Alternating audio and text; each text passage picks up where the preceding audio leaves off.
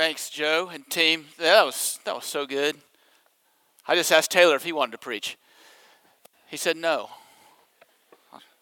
This is a little bit of an unusual circumstance um, because it is Palm Sunday, and we are going to keep plugging along in Daniel, which brings us to Daniel chapter 7, which is the part of Daniel where most people stop reading uh, when, when, they're, when they're reading Daniel, which is after the lion's den. Um, but uh, I actually do believe that what is taught here in Daniel 7 is applicable uh, both to our celebration of Palm Sunday and also uh, next week uh, as we celebrate Easter and Jesus' resurrection and victory over the grave. So I'm going to read this morning uh, from Daniel chapter 7. I'm going to read verses 1 through 8, and then I am going to read uh, and, and conclude on verse 15. So that's on page 744 uh, in your Bible if you want to turn there and follow along as I read. In the first year of Belshazzar, king of Babylon, Daniel saw a dream and visions of his head as he lay in his bed. Then he wrote down the dream and told the sum of the matter. Daniel declared, I saw in my vision by night, and behold, the four winds of heaven were stirring up the great sea. And four great beasts came up out of the sea, different from one another. The first was like a lion and had eagle's wings. Then, as I looked, its wings were plucked off, and it was lifted up from the ground and made to stand on two feet like a man, and the mind of a man was given to it. And behold, another beast, a second one, like a bear. It was raised up on one side. It had three ribs in its mouth between its teeth, and it was told, Arise, devour much flesh. After this I looked, and behold, another like a leopard, with four wings of a bird on its back. And the beast had four heads, and dominion was given to it. After this I saw in the night visions, and behold, a fourth beast, terrifying and dreadful and exceedingly strong. It had great iron teeth it devoured and broke in pieces and stamped what was left with its feet. It was different from all the beasts that were before it, and it had ten horns. I considered the horns, and behold, there came up among them another horn, a little one, before which three of the first horns were plucked up by the roots. And behold, in this horn were eyes like the eyes of a man, and a mouth speaking great things. And now, verse 15. As for me, Daniel, my spirit within me was anxious, and the visions of my head alarmed me. This is the word of the Lord. Let's pray. Heavenly Father, we do thank you for your word. We thank you that it is true. We pray, Father, that you would teach us great things from it this morning. In Jesus' name, amen. It was all the way back in 1987 that the great band REM announced that it is the end of the world as we know it, but they feel fine.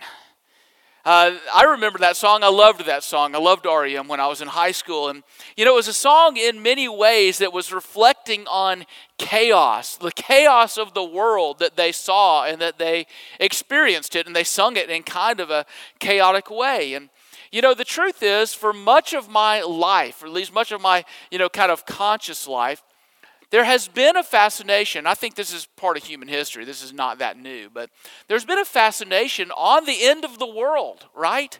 I mean, just think about uh, what what Hollywood produces. You can tell a lot about what captures the imagination of the culture by what people make movies about and by what people make TV shows about. And about every year, there's some kind of movie or some kind of show about the end of the world.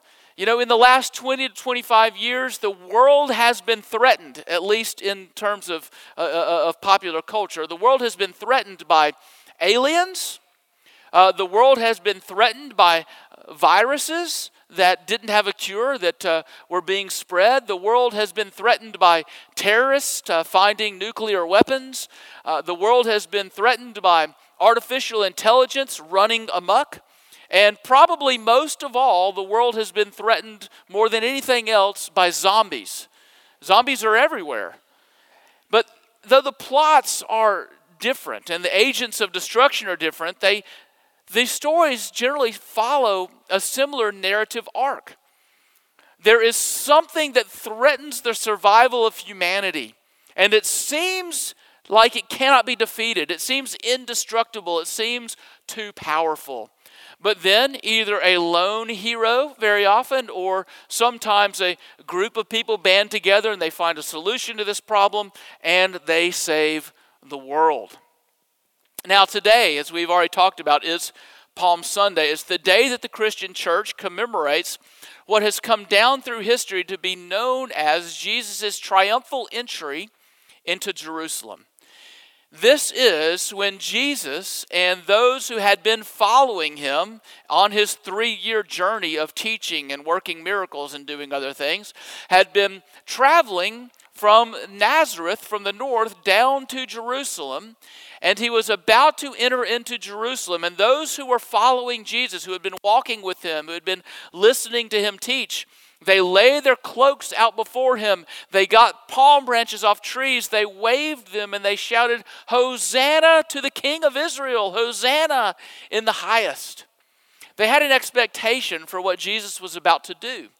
Their expectation was that Jesus was going to go into Jerusalem. He was going to gather an army around himself. He was going to rally them to himself, and he was going to defeat the Romans who were occupying Jerusalem which to the Jewish people was just the worst possible thing that could happen. So they thought he was going to go in, raise an army, chase out the Romans, inhabit Jerusalem, give the land back uh, to the people of Israel.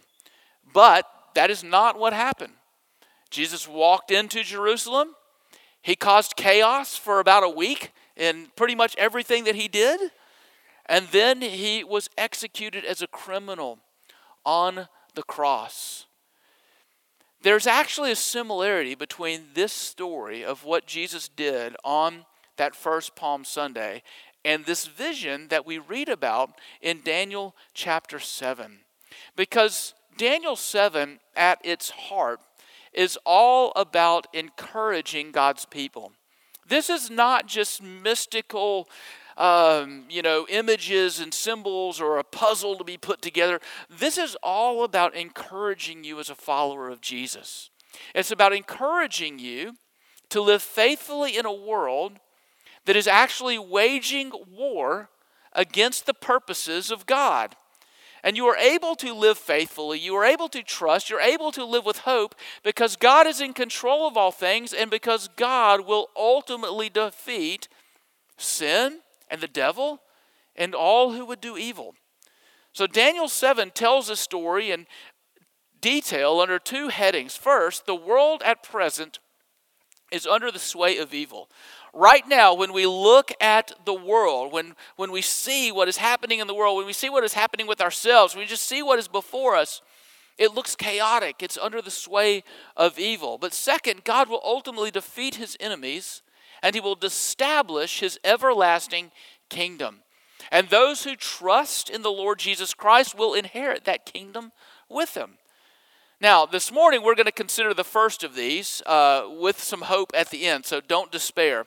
But we're going to talk about the world as we see it, the world as it is, ourselves as we are under the sway of evil. But that's going to lead us next week to consider the great victory of God over sin and over death, and all of God's people who trust in Christ inheriting eternal life with Him. That is what the resurrection of Jesus leads us to. Now, before I jump in, and I'm going to, I don't do this all the time. I'm going to do this once, and then the rest of the sermons until we get to the end of, of Daniel, I'll just refer back to this. But I, I, I need to go into Sunday school mode here for just a second because we've got to get oriented to what is happening here because something changed, you know, in the book of Daniel. Daniel chapter 7 marks the place in this book where the genre changes. It changes from essentially what is a story, a true story, a narrative story, to what is known as apocalyptic. Now, apocalyptic is just a word that kind of is derived from the Greek that means revelation. It doesn't always mean that it's something that deals with like the end times or the end of the world. But because of the purposes of Daniel and later on in the New Testament in Revelation, because of the purposes of Revelation, it does refer to that in these two cases. But, but this is really important to understand. Daniel chapters 1 through 6, the author is telling a story of historical events where we can discern God's purposes in those events, in the action of the story. By and large, the first six chapters of Daniel tell what have become known as pretty um, well known stories. Daniel and his friends are captured in Jerusalem by the Babylonians. They are taken into exile in Babylon. They are sent to serve in Nebuchadnezzar's court. They refuse to eat his food, but God sustains them. Nebuchadnezzar has dreams that nobody else can interpret, and Daniel proves himself as one whose God is the most powerful because he's able to interpret Nebuchadnezzar's dreams. And then there's the great story of Shadrach, Meshach, and Abednego going into the fiery furnace but being rescued by God. And then there's the story of, of Daniel being sent to the lion's den under Darius, but again being rescued by God. But here in chapter 7, something changes and things start to get a little crazy. And it stays that way to the end of the book, which is why most people stop reading here. Um, and if I was smart, I would have stopped preaching here. But here we go. What's happening here is there is a shift in literature, there is a genre shift from narrative to apocalyptic. And apocalyptic, as a type of literature, has several identifiable characteristics. First, Apocalyptic literature involves visions. These are, these are visions that are given to people. Apocalyptic visions involve imagery. So, right off the bat, what we're dealing with here are pictures more than words. We're dealing with pictures. It's like a movie that is kind of playing out in our head. And the reason why these visions are, are, images are so important is that they portray things that are so powerful, they are so amazing, they are so difficult to describe that mere language doesn't do it justice. And the imagery in apocalyptic visions are largely symbolic. This is where people get confused. They're largely symbolic. These images represent something else. So you're not really looking for a creature rising out of the sea that has iron teeth. That creature that rises out of the sea that has iron teeth represents another reality, it stands for something else. I'm spending some time here because this is really important. The Bible attests that all scripture is God breathed, which means that the Bible is inspired by God, it is without error, and it is absolutely authoritative in the life of the believer. But we get confused about what the Bible actually teaches sometimes when we don't distinguish the type of literature that we're reading, because the Bible contains several different types. There is history, like Joshua marching around Jericho and the walls coming tumbling down, or the book of Acts, seeing what God does in the first century church. There is poetry like Psalm 23 the Lord is my shepherd. Is God really a shepherd or is he like a shepherd? It's poetry. There is wisdom literature. There is literature in the Bible that teaches you how the world normatively works because the world is created by God. This is what you would read in books like uh, Proverbs or Ecclesiastes. There's prophecy which is a combination both of forthtelling and foretelling. It's not all about predicting the future. Sometimes prophecy is about God's instrument telling his people what he wants them to hear. There are epistles, letters or sermons delivered to churches addressing real life situations that they are facing in real time. not out of a vacuum, like real letters to real people, like Romans or Ephesians. And there's apocalyptic. Image driven and symbolic visions delivered to one of God's people to reveal something powerful. And in this case, and in the case of Revelation, the cosmic battle between good and evil that ultimately takes place at the end of time to remind us right now. There's a practical purpose for this to remind us right now that no matter how crazy the world seems, no how crazy our lives seem, God is in control. He is winning the battle. He wins the battle in the end, and his people find eternal rest with him. So, if you're reading Daniel or you're reading Revelation and you're treating it simply like a mystery novel or like a puzzle, that if you can just get all of the right pieces in all of the right places, and if you get all of the right pieces in all of the right places, you can, you know, you can figure out like what's going to happen later on. You're actually missing the point because the point is to give you encouragement right now. Daniel had this vision. Why? Why did God give this vision to Daniel? Because they were in exile in Babylon and it looked like God was being defeated by a pagan leader. And the vision is given to Daniel to tell the people that no, that is not true. Despite your present circumstances, despite what you see right in front of your face, God is still in control and he will win. Why do we have the book of Revelation?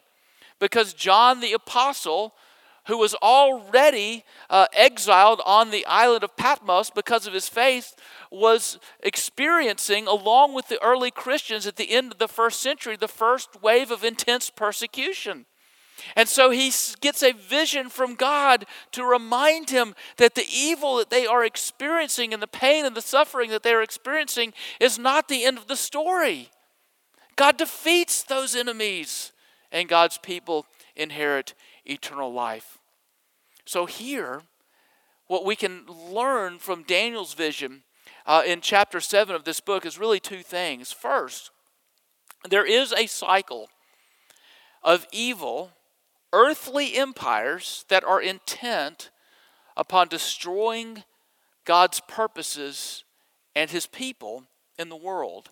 And second, there are powerful spiritual forces that underlie those empires that wage war against God and his people. In other words, there's what we see and what we experience, but there's also something that we don't see that we still experience that underlies it. So let's take a little bit of a look at these visions that Daniel sees in chapter 7 uh, uh, uh of, of this book. So the first image that we receive in Daniel 7 is that of a turbulent sea, a vast ocean that is whipped up, as the text says, by the four winds of heaven, and it is broiling. It is just waves crashing into each other. It is a broiling, turbulent, chaotic sea. So, in its original context, this image would have been enough to strike fear into Daniel and to in anybody that, that he was telling this vision to.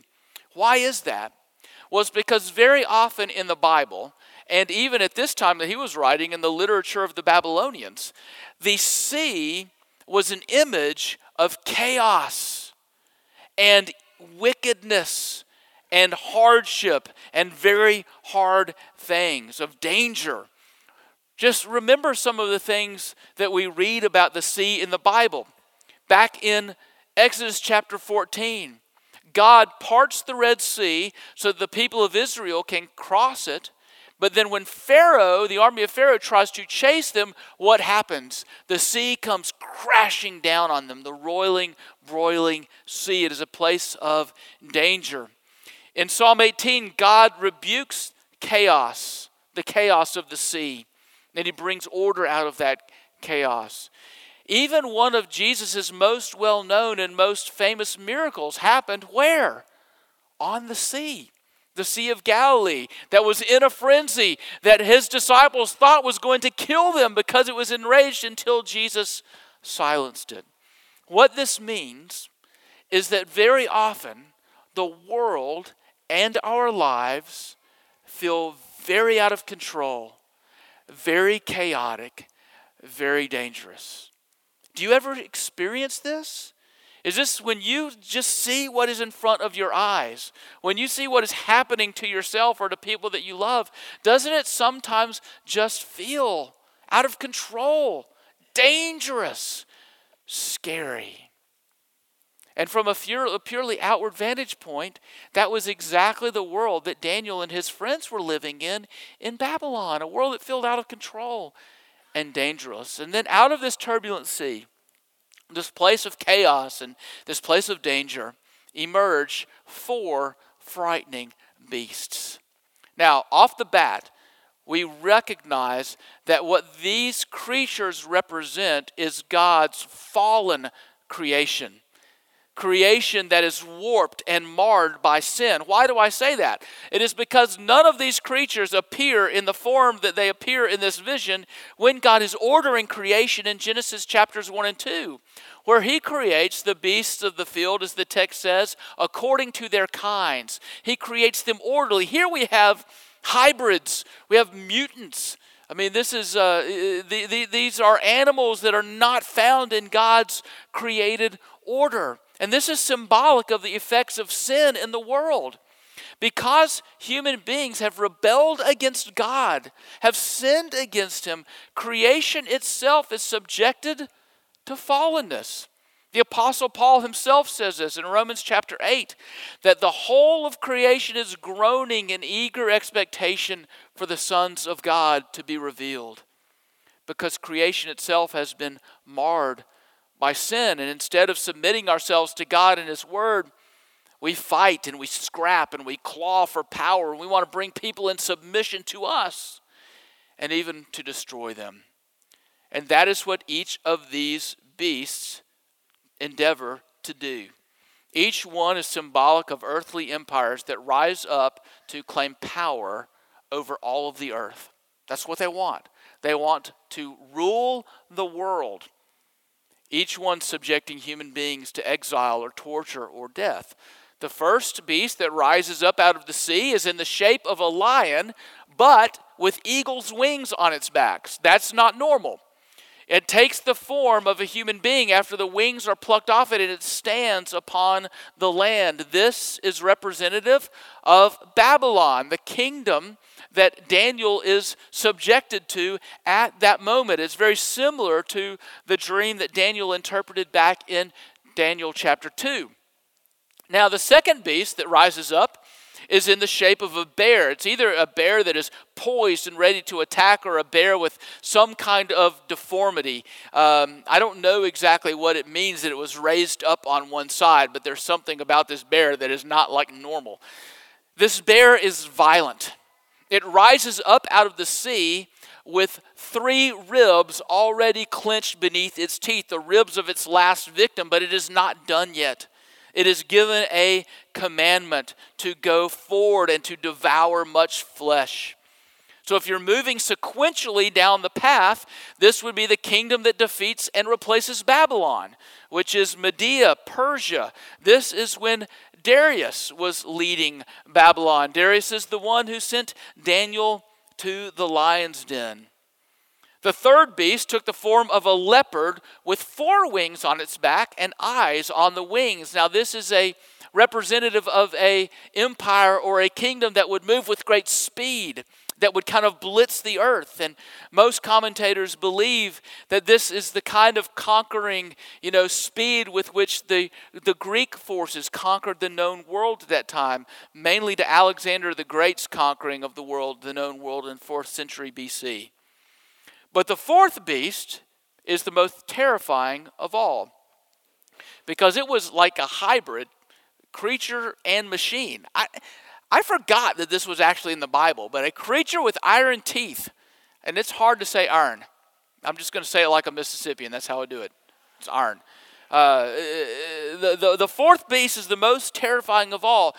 Uh, this, this hybrid with, with, with, with iron teeth that crushed and feet that stomped everything that escaped the teeth. It had 10 horns, and these 10 horns, you know, had uh, three more, more kind of came in and and grew, and they had mouths and eyes. It's very weird, but but horns at this time symbolized both power and pride. It says in the text that they had mouths speaking great things. They were speaking great boasts. Many commentators believe that the fourth beast symbolizes the Roman Empire, the one that defeated the Greek Empire and became the most powerful empire that the world had ever known up to that point. This, by the way, was the empire into which Jesus was born when Caesar Augustus reigned over that part of the world. Pride, arrogance, boasting were certainly part of the Roman Empire and actually ultimately led several centuries later to their downfall. All right, so what in the world do we make out of all of this? Is this simply a prophecy of four distinct sequential historical kingdoms. And so you could say that after the fall of the Roman Empire, this part of the story is over. Well, it's not, because if you continue reading on in Daniel, it is that fourth beast that the agent of the Lord, who is, uh, spoiler alert, Jesus, comes and fights at the end of time to fully destroy uh, evil and the devil and usher in an eternal kingdom. So that hasn't happened yet. So that fourth kingdom, in some sense, is still ongoing. Kingdoms continue to rise with thoughts of domination and thoughts of rule and thoughts of, of defeating the purposes of God, and those kingdoms fall and then others rise. It's no coincidence, by the way, that to this very day, think about this for a second, human empires, human kingdoms utilize symbols of predatory animals to mark themselves, to distinguish themselves. Russia and Germany have bears. Great Britain had the lion. The, China has the dragon. The United States has an eagle with talons. Predatory animals marking out power and strength. The images may change, but the lust for power and domination in the world continues. Nebuchadnezzar becomes Darius, becomes Alexander the Great, becomes Caesar Augustus, becomes Nero, and on and on and on to Stalin, to Hitler, to Pol Pot, to Kim Jong il. The point of this vision is that there has been a whole host of empires and kingdoms rising up with thoughts of domination. There were four historical kingdoms from the time of Daniel to the time of Jesus Babylon, Media Persia, Greece, and Rome. But it didn't stop there. It continues to this very day. Every time human beings gather together and rise up to try to dominate or to eradicate a particular population, this vision is playing out. From Hitler's Holocaust to Rwandan genocide to the Islamic State. But that's just what lies on the surface because it's what lies under the surface that is most important. Undergirding these human kingdoms are what the Apostle Paul calls the principalities and the powers of the air. Unseen, powerful spiritual forces that are real and exist, and they are at war doing battle trying to defeat, even a losing battle right now, trying still to defeat God and His purposes and trying to do His people harm. It is real. It is happening. It is what is undergirding what we see in front of our eyes. Now, I know that is a lot on Palm Sunday. That's a lot. Palm Sunday is supposed to be cute, and, and that wasn't cute. Um, I, I know that so I want to give you two, I want to give you two takeaways, okay, from this. First, this is the first thing that we can really learn from this. Persecution, hardship, difficulty, suffering, pain should be expected for all who trust in Jesus. It is sure to come. The exile of God's people in Babylon and the evil that was perpetrated against them is why God allowed Daniel to have this vision in the first place. The first round of persecution against the early church was why God sent a similar vision to the apostle John. These words are here to encourage you when it looks like God is losing, when it looks like evil is winning, when it looks like you are lost. When things that are happening in the world seem out of control, but even closer to home, when your body begins to fail you or your mind begins to escape you. When what was something that was stable in your life because of nothing that you did because of powers that are outside of your control blows that up and causes great uncertainty to enter into your life. And it feels like everything is completely out of control. You can read these words and you can remind yourself no it is not true. God is in control and god is going to win. He is going to defeat sin and evil. And if you belong to Him and you belong to God, by placing your faith, by trusting in Christ Jesus as your Savior and your Lord, you will win with Him, no matter what it is you go through on this earth. You will be made whole and inherit eternal life. But how does this happen? Well, this is where Palm Sunday comes in. Do you know what happened on that first Palm Sunday? This is actually very cool, I think, to me. On that first Palm Sunday, Jesus walked into the teeth of that fourth kingdom. The beast with iron teeth, the Roman Empire. Jesus walked right into the teeth of. Now, his followers thought that he was simply going to beat them militarily. But he came and he walked into that place to do something way more important than that, and way more difficult than that, and way more powerful than that. He was not only there to defeat them, he was there to ultimately defeat the, the principalities and the powers that lay under them. He was going to do battle with the evil one. And he walked right into the teeth of that empire and gave himself up and sacrificed himself. It looked like he lost. It looked chaotic, right? It looked like he was losing, but he was winning.